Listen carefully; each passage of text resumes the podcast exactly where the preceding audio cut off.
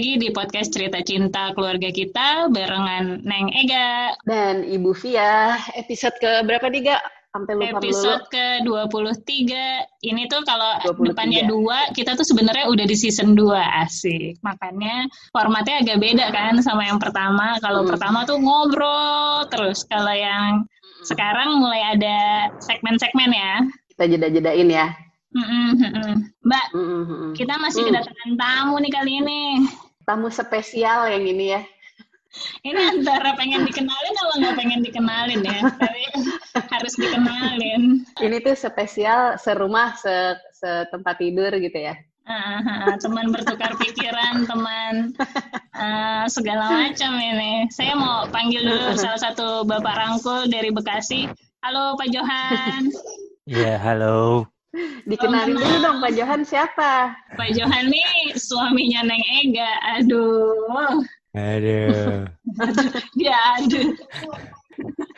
Kita mau ngobrolin tentang eh, lika-liku milih sekolah. Kan ini udah masuk tahun ajaran baru ya, sebentar lagi di pertengahan Juli itu banyak orang tua Mm-mm. yang masih bingung 13 gitu. Juli. yang anak-anaknya udah lulus gitu. Aduh, gimana nih sekolahnya ya modelannya kayak gini gitu. Minggu ini kalau nggak salah juga PPDB ya.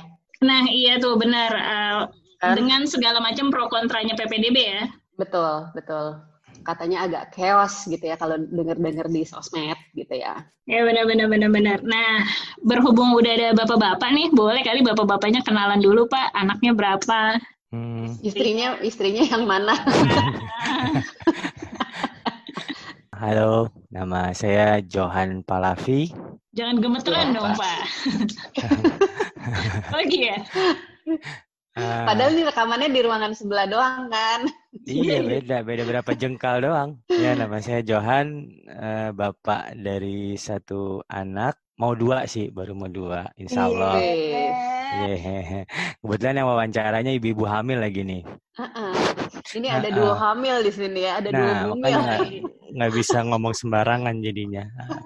Saya Bapak Rangkul dari Bekasi. Mm-mm. eh, bergabung di Rangkul dari tahun 2017 ya waktu itu ya. Iya, pertama Oh, kali udah ikut juga ya. Ah, mulai kejebaknya. Barengan nggak sih? Ah, Barengan nggak sih waktu itu? Beda, istri saya Ega duluan. duluan ya? Iya. Oh, mm, mm, Ah, oke, oke. terus Istrinya siapa Pak? Namanya Pak? Eh, Mega Anissa. Episode apa Ini- ini? Ini rekamannya penuh canda nih. Jenaka sekali. Anak saya di belakang ikutan ketawa lah. Sungguh aneh pemandangannya gitu kali ya katanya. Oke. Kenapa Pak ikut Oh, jadi Pak? dipaksa ya? Dipaksa banget. Jadi waktu itu yo ikut sekali-sekali ikut ya akhirnya ikut terus cuman Hmm. Bengong aja nggak ngerti apa sih yang diomongin terus bahasanya kan baku-baku gitu mbak. Heeh.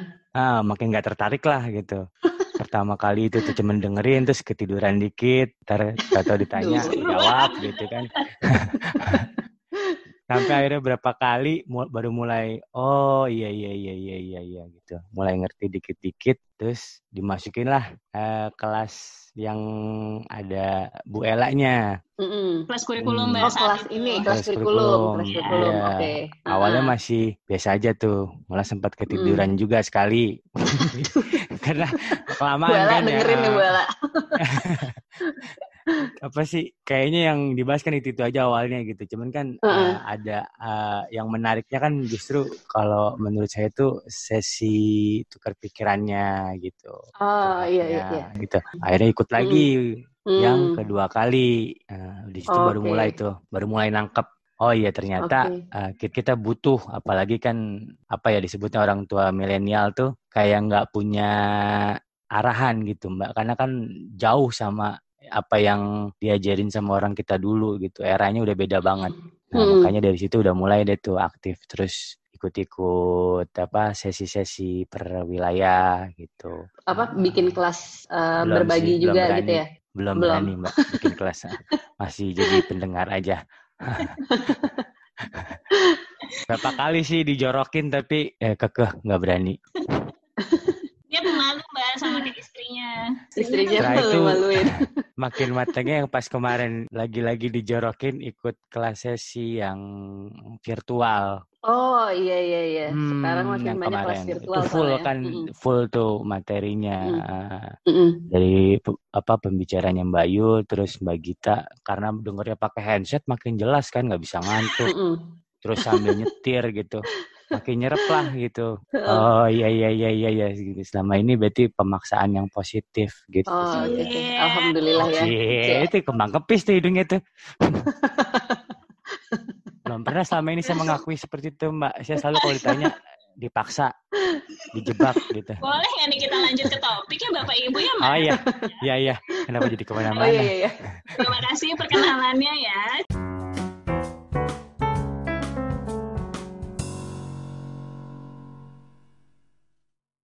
Oke, kan eh, kita mau ngomongin nih Mbak, pilih-pilih sekolah di Hmm. masa pandemi gitu ya. Kalau Hmm, Mbak Vi hmm. itu dulu waktu milih sekolah buat si dua kakak-kakak tuh berdasarkan apa sih Mbak? Hmm, nyaman dulu sih. Nyaman tuh dalam artian aku selalu cari sekolah yang ibaratnya tuh kayak partner pengasuhan gitu. Kayak cari jodoh Ah, nih. berat nih, berat.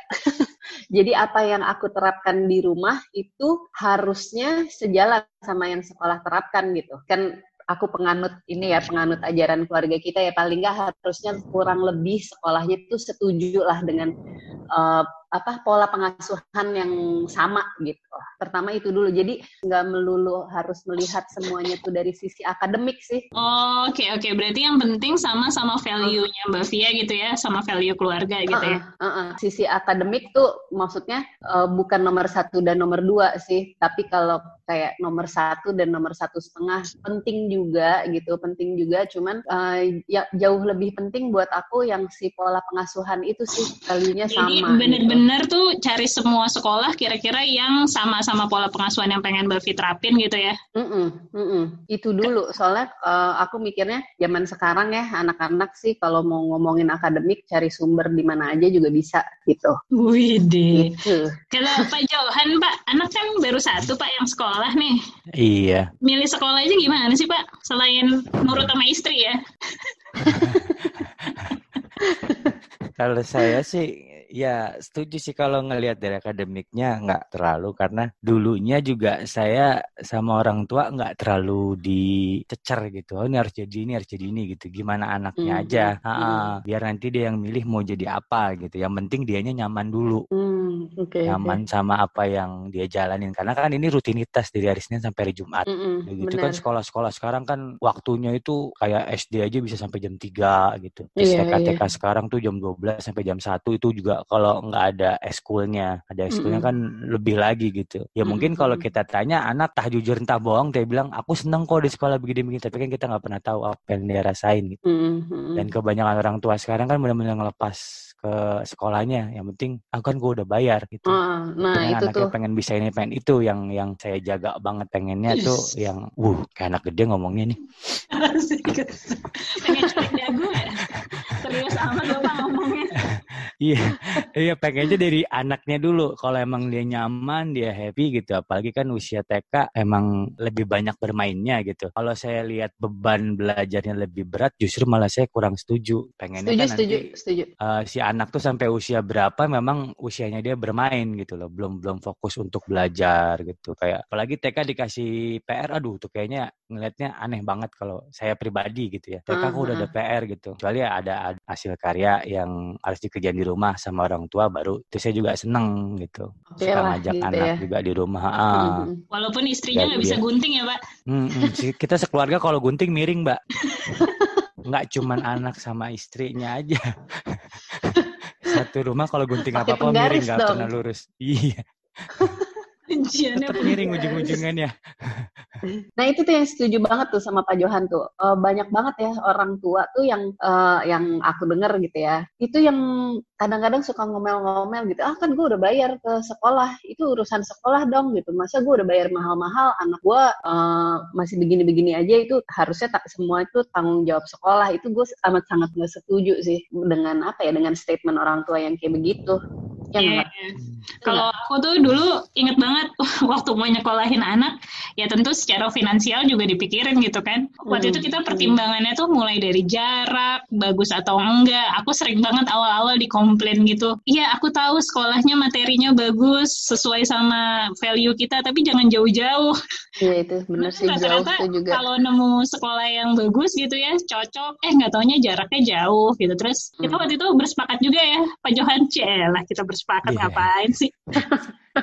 Jarak penting juga. Jadi sebelum inget banget dulu sebelum milih sekolah tuh ada hal-hal yang kita sepakati bareng gitu, misalnya main visi, terus kira-kira anaknya apa nih yang mau dipentingin, apakah harus sekolah yang bilingual gitu, yang kayak kayak gitu sih udah kita omongin duluan ya. Hmm. Soal jarak itu penting banget untuk dibahas juga. Iya, Iya, karena kalau sekarang kalau sekarang kenapa Pak Johan? bedanya sekarang sama dulu kan sekarang gadget udah udah mumpuni kalau dulu kan kita mau jarak jauh gimana pun orang tua beralasan bahwa yang penting sekolah itu bagus dan yang kita bela-belain itu ya anak bisa dapet ya orang dulu mungkin iya kalau secara Mm-mm. dilihat itunya ya karena nggak ada nggak ada fasilitas yang mumpunin kayak anak-anak sekarang gitu kayaknya kalau anak Mm. sekarang udah jaraknya jauh terus jam sekolahnya ngelebihin orang kerja macet gitu loh terus dari umur Mm-mm. segitu udah dilatih kayak apa ya jadi dia terpatok sama satu tujuan itu aja gitu dia nggak bisa berkreasi nantinya takutnya sih kayak gitu gitu loh Iya Iya. benar-benar.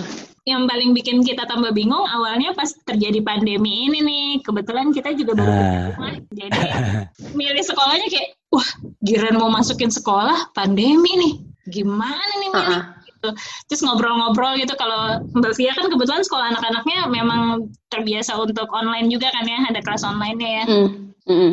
Kita berdua masih yang awam gitu, aduh mau masuk SD nih, pilihnya gimana? Sampailah ketemu satu sekolah yang menurut kami di masa pandemi ini nih paling pas karena menggunakan metode eh, blended learning gitu. Jadi ya online dan ada offline-nya. gitu. Akhirnya dengan pertimbangan segala macam hal baik secara finansial terus eh, faktor pandemi ini akhirnya kita pilih itu sih ya untuk anak kita sekarang Hmm. gitu.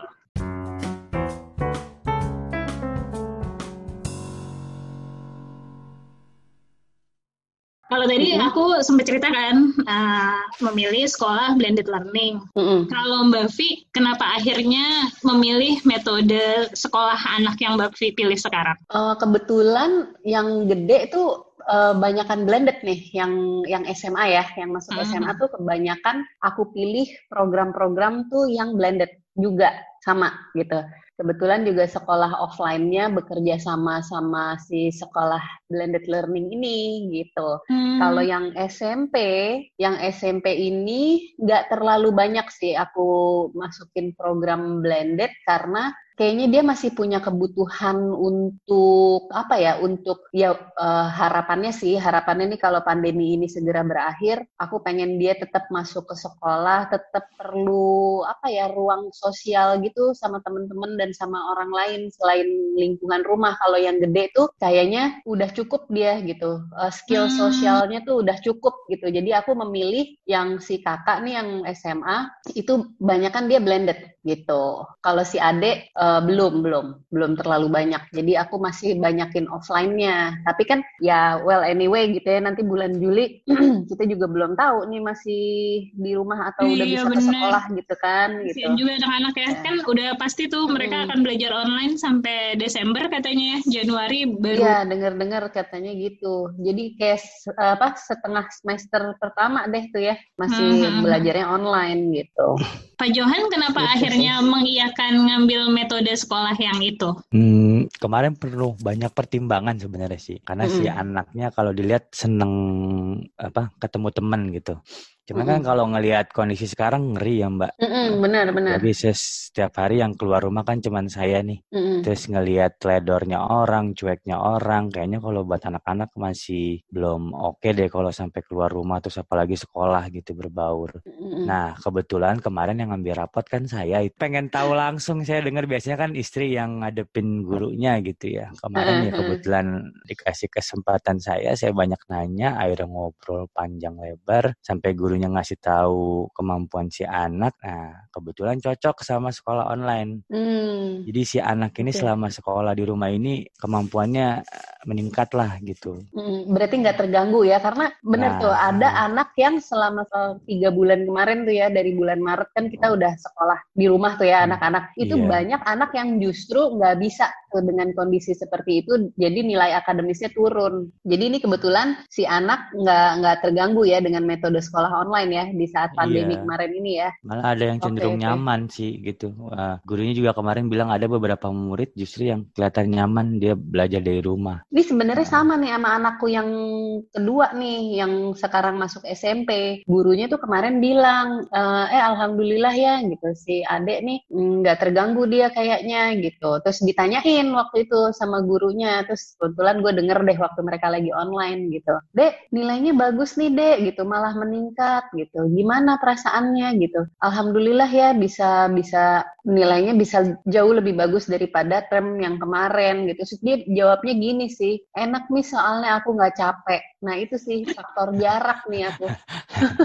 Karena kebetulan memang sekolah yang SD-nya kemarin nggak terlalu jauh kan mbak? Uh, lumayan jauh gak jadi oh, kan yang shuttle dulu. ke gedung yang satu ya? Uh -uh, jadi shuttle dulu. Kalau pas berangkat pagi tuh nggak nggak nggak terlalu macet lah cuman paling 15 menit nyampe ya dari shuttle gitu. Cuman karena ikut shuttle jadi kan berangkatnya juga pagi nyampe sekolah tuh dia masih punya kayak waktu nganggur 30 menitan gitu Nah, pulangnya, pulangnya tuh macetnya bener-bener nggak bisa diprediksi gitu. Kadang-kadang tuh nyampe rumah juga udah capek banget sih gitu. Anaknya sendiri gimana ya. Pak Johan? ya dia sih alhamdulillah kalau pulang sekolah tidur di jalan walaupun jaraknya jauh. Berangkatnya juga. keluhan ya? dia memang dia kadang-kadang kalau iya kalau capek kadang dia ngomong capek gitu. Ya emang sih uh. secara jarak sekarang kan emang jauh gitu. Uh -uh. dari sekolah yang pertama juga emang kurang baik mungkin nasibnya ya.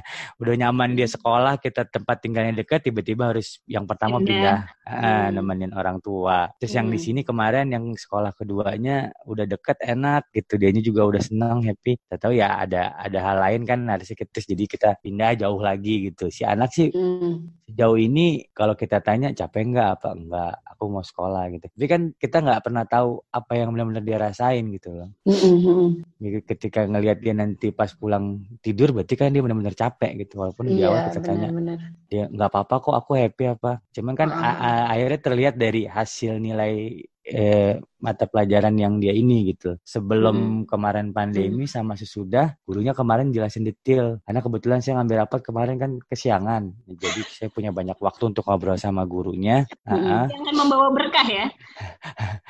kesiangan membawa berkah. Terus ya bener-bener gurunya jadi dia memang gurunya yang ngajak ngobrol. Oh ini loh yang yang akhirnya uh, Syala uh, meningkat setelah apa pas uh, belajar di rumah gitu loh. Hmm. Yang tadinya di sekolah nggak mau dia kerjain sekarang mau gitu dan bisa jadi makin mantep lah ya memilih si sekolah online mm ya Oh ini menarik ya kalau udah ngomongin milih-milih sekolah karena pasti tiap orang tua punya uh, apa ya ibaratnya punya pilihannya masing-masing yang disesuaikan dengan mm-hmm. anak dan value yang ada di dalam keluarga. Oke, okay. mm-hmm. uh, eh, kita mau beralih ke segmen berikutnya ya.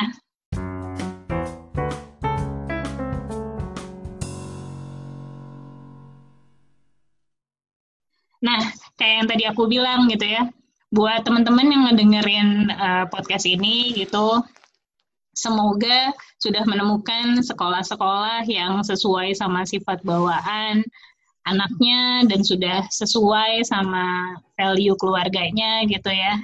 Ya, hmm. nggak hmm. ada juga sekolah yang sempurna gitu, pasti ada baik buruknya, tinggal ekspektasi kitanya dikelola dan seberapa seneng gitu anaknya kan ya Mbak ya?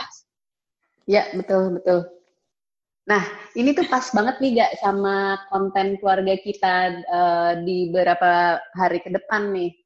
Itu oh, tuh iya, tentang iya, bener, orang bener. tua siap-siap tahun ajaran baru. Karena kan lagi heboh nih gitu ya di sosial media juga kayak minggu ini lagi heboh dengan PPDB gitu, dengan apalagi katanya, dengan new normal ya, apalagi iya, dengan new normal ini. Iya. Gitu. Uh, uh, uh. Jadi nih nanti ke depan nih kita akan banyak sekali teman-teman konten tentang uh, persiapan tahun ajaran baru yang dalam kurung saat pandemi kayak begini ya gitu terlebih gitu terlebih di saat pandemi seperti ini gitu jadi teman-teman bisa banget dengerin uh, baca-baca juga. Di mana aja nggak adanya? Teman-teman bisa cek di media sosialnya keluarga kita itu akan ada uh, live di IG akan ada konten-konten yang terkait tentang itu. Atau teman-teman kalau masih penasaran banget tahun ajaran baru harus ngapain sih? Apa aja yang harus disiapin? Buruan ke www.sekolah.mu slash keluarga kita. Terus ikut mm -hmm. kelas online-nya keluarga kita karena akan ada belajar live. Belajar live tuh metode baru keluarga kita di sekolahmu jadi kita akan bahas studi kasus terkait permasalahan-permasalahan terkini. Nah, salah satunya untuk uh, mulai tanggal 6 Juli ini kita akan bahas tentang persiapan menuju masuk sekolah di tahun ajaran baru. Mm-hmm. Jadi yang belum punya aplikasinya boleh langsung download atau ke webnya sih, biar lebih mudah. Oke, okay. ya ya ya ya. Itu um, aku kemarin sih juga udah baca-baca sih, terlebih ya dalam situasi dan kondisi seperti ini uh, banyak ngebantu sih pastinya gitu. Untuk kita juga memutuskan apakah mau online learning ataukah mau offline gitu. Dan akhirnya itu kan uh, akhirnya aku bisa memutuskan bahwa anakku yang si kakak nih yang gede yang SMA oke okay, dia banyakin online-nya aja deh gitu. Dan sedangkan si, si adiknya beda ya? Adiknya beda gitu. Walaupun satu sekolah ya gitu. Tapi aku pilih programnya tuh um, beda-beda sih buat anak-anak gitu. Oke, terima kasih Pak Johan sudah berbagi cerita di podcast Cerita Cinta Keluarga kita. Ya, sama-sama. Sampai ketemu lagi di rumah lu salah. Sampai ketemu lagi di episode berikutnya. Di kamar sebelah. Iya. Sampai ketemu lagi di podcast Cerita Cinta Keluarga kita episode berikutnya. Saya Ega. Oke. Saya Via. Saya Johan. kami kami pamit. Dadah. Oke, okay, terima kasih teman-teman. Dadah. Oh, thank you.